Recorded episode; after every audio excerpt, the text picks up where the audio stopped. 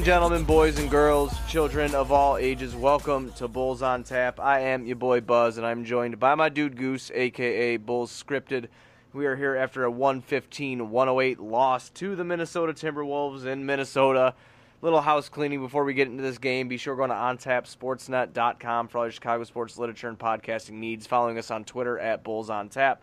Follow my dude Goose at Bulls Scripted, and following me at Buzz on Tap. Goose, this was like a game with no face.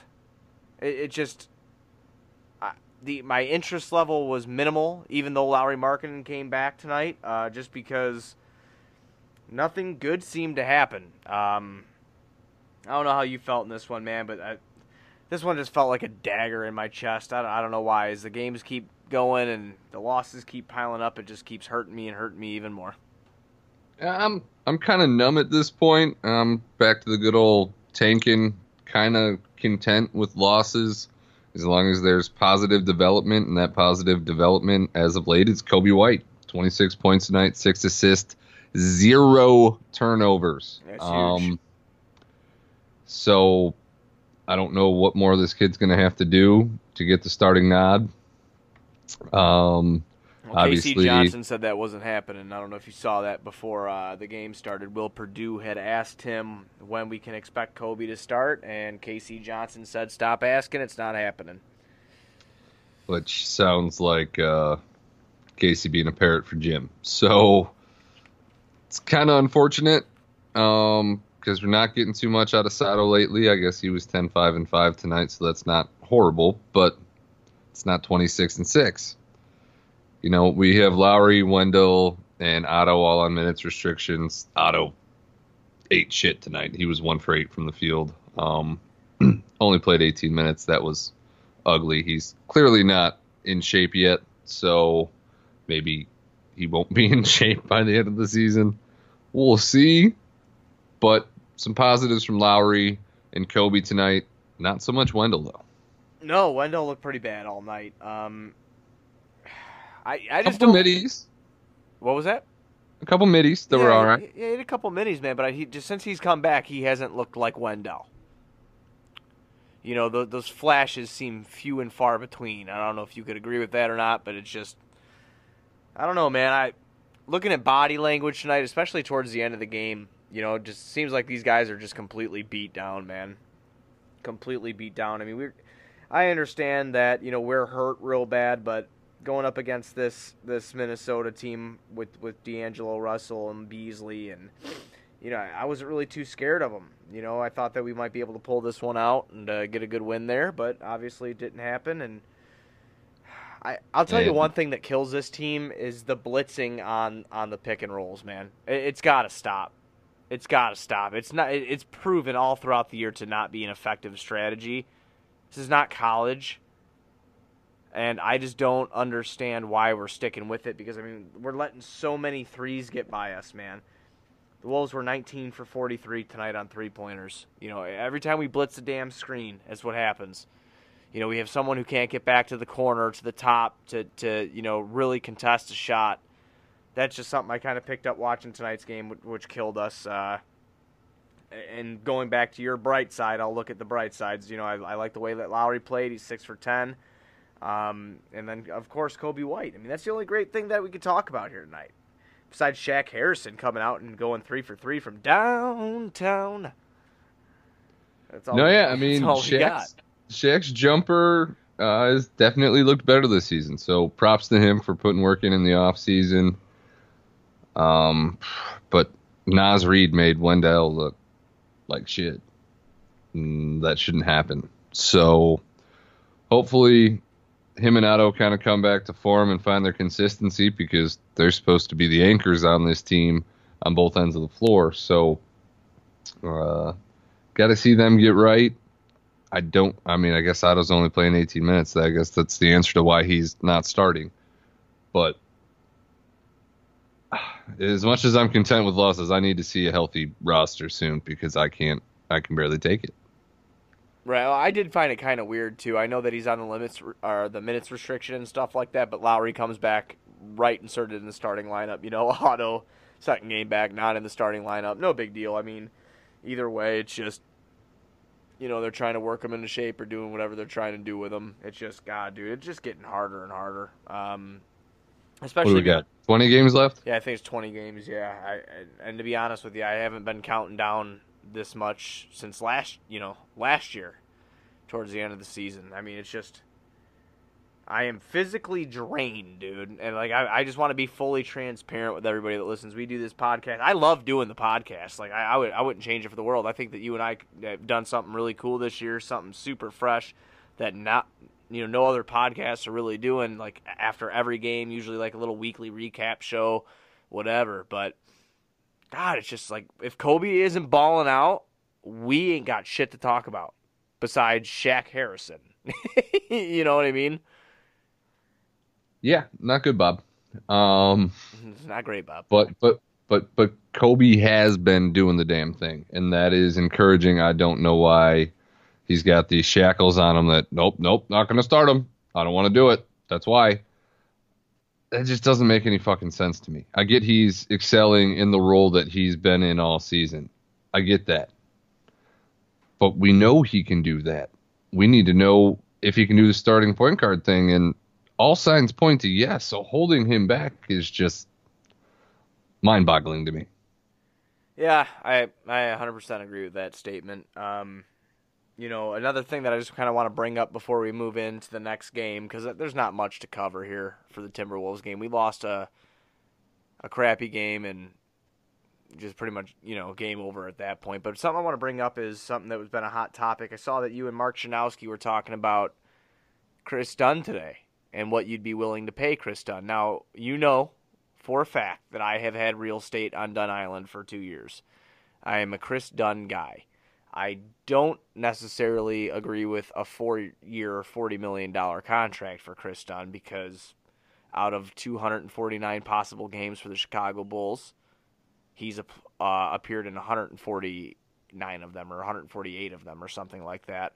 I have the math on my Twitter. I, I am not a big fan of paying guys that can't stay healthy, and that goes for Lauri Markkanen and Wendell Carter Jr. as well when their contracts come up. If they, you know, they need to be above and beyond to get a huge contract extension uh, uh, from me, or even a matched offer and our restricted free agency. But um, just something I want to bring up about Dunn real quick.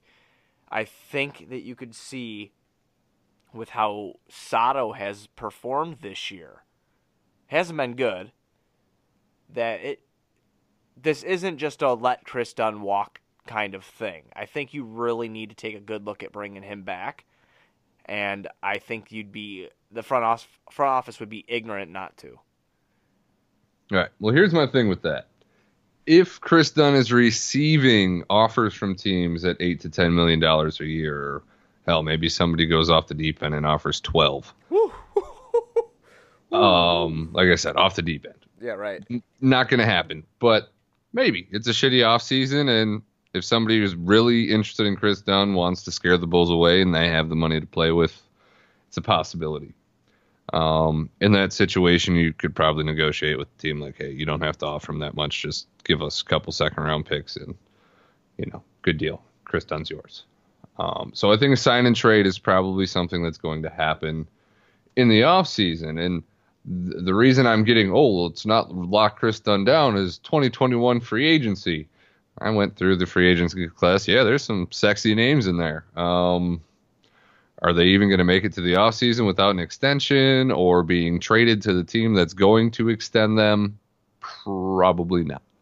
Right. Um, but in that same breath, the same way that you can get something in return for a player and assign in trade, in the offseason, when a free agent is leaving a team to go to another team, it's actually a nice thing to do on that player's end to be like, hey, I could leave for free, but instead, they're going to give you some stuff for me going there. So you can send Kris Dunn in that $10 million, $8 million per year contract to a team when you're signing a big high end free agent. So right.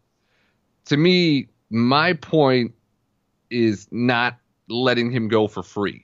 You can trade him again after you sign him to that contract. If the there's teams out there making the offers, he has the value. So I just don't think the Bulls are in a position to give shit away for free. I understand uh, Felicio's contract can scare the shit out of everybody because that's holding us down, and it's part of the reason why paying Kris Dunn this offseason is a little wonky. But I just I can't justify letting him go for free in any capacity.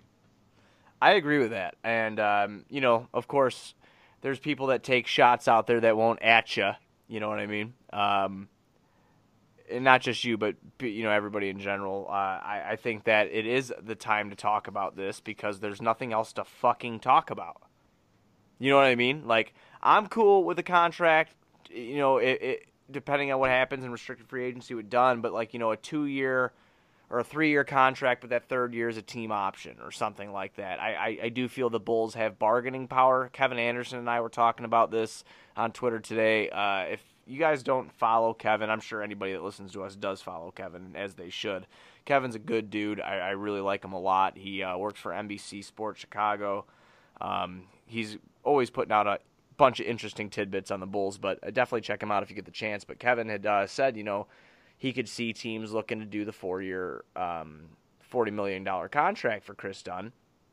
Um, and also his agent being like, look at his, you know, his on and off the court defensive plus minus numbers. You know what I'm saying?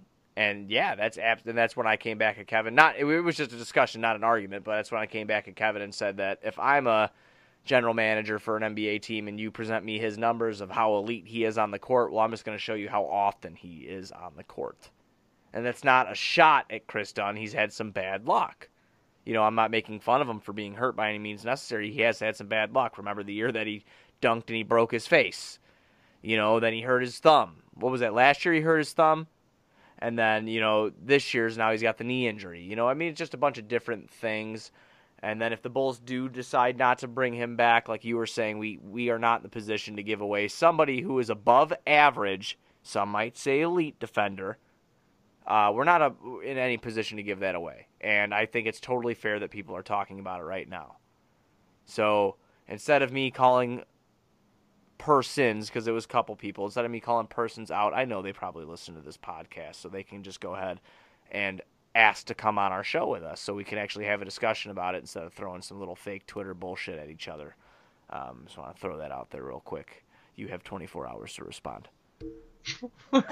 well, I am not sure what you're even referencing here, but no, for me, I don't think a team is going to offer that, and I don't. I'm not even sure Kris Dunn wants to sign something that long. Yeah, the security would be nice, but I don't think Kris Dunn has lost faith in his own abilities. I don't think he feels he's a eight million dollar a year, ten million dollar a year player. I think he thinks he can be better. Well, so I mean, I think that's a fair thing to say because I mean, obviously we saw in the first year that he's really accepted his role. Obviously, a jump in his game.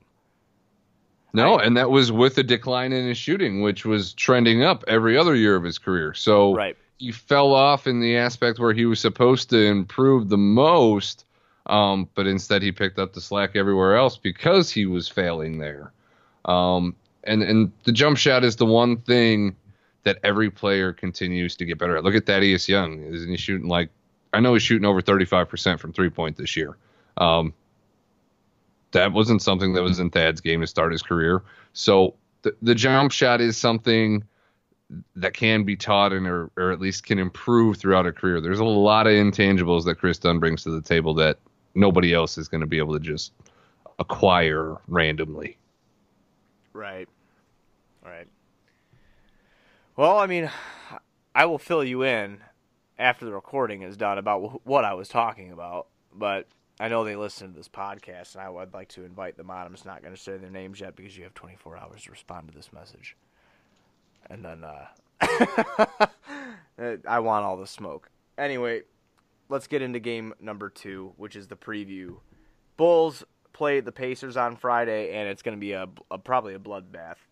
Um, I'm not looking forward to it the Bulls are struggling right now, and basically the only glimmer of hope is uh, Coby White until Zach LaVine gets back, and you know Lauri and Wendell and Otto are able to play a little bit more at a cons- uh, consistent minutes, you know, and get and get back into rhythm.